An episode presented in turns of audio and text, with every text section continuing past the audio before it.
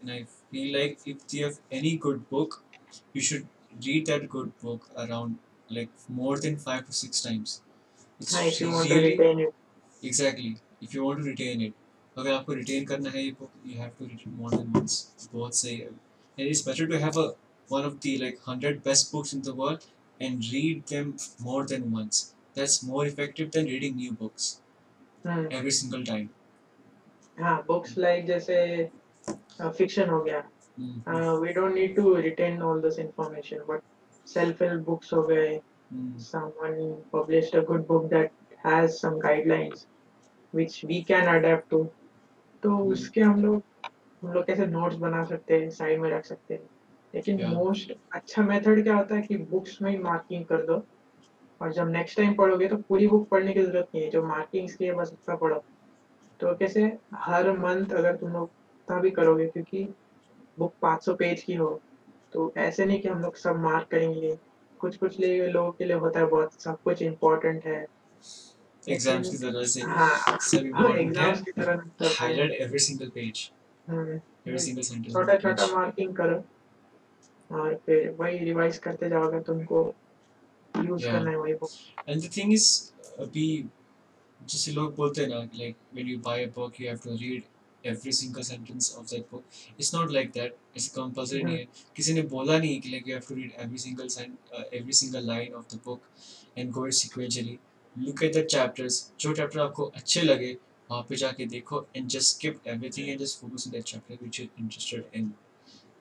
पढ़ लो गुड तो फिर रख दो बुक वापस when you're done with it. अगर आपको कहीं पे भी लाइफ में अगर आपको लगा कि चलो ठीक है विल रिवाइज और will just read the chapters which you feel interesting तो it's like an encyclopedia of knowledge ऐसे नहीं कि लाइक तेरे को सब दिमाग में चाहिए सब कुछ टेंशन होना चाहिए। You know where to find that knowledge in your book shelf essentially ऐसे सो इट्स प्रीटी इंपॉर्टेंट हाँ बुक का कॉन्सेप्ट ही वही है। हम्म या तो एक एक मेन आइडिया रहता है या तो मल्टीपल मेन आइडियाज़ रहते हैं। तो जो मेन जो ऑथर जब वो बुक लिखता है ना वो जो मेन आइडिया रहता है ना उसको समझाने के लिए लिखता है। तो मेन आइडिया किसी एक या दो चैप्टर्स में ही होगा। हम्म। तो वो एक दो चैप्टर तुम्हें समझ में आ गए तो पूरी बुक पढ़ने की ज़रूरत ही नहीं है बिल्कुल। हम्म या सो लाइक रिवाइज करने के लिए you can read the book बढ़िया। एंड मैं तो पर्सनली क्या करता हूँ मैं किसी बुक पढ़ता हूँ लाइक अच्छा मैं एक्सपीरियंस में क्या करता हूँ मैं पूरा एक पेज पढ़ता हूँ आराम से।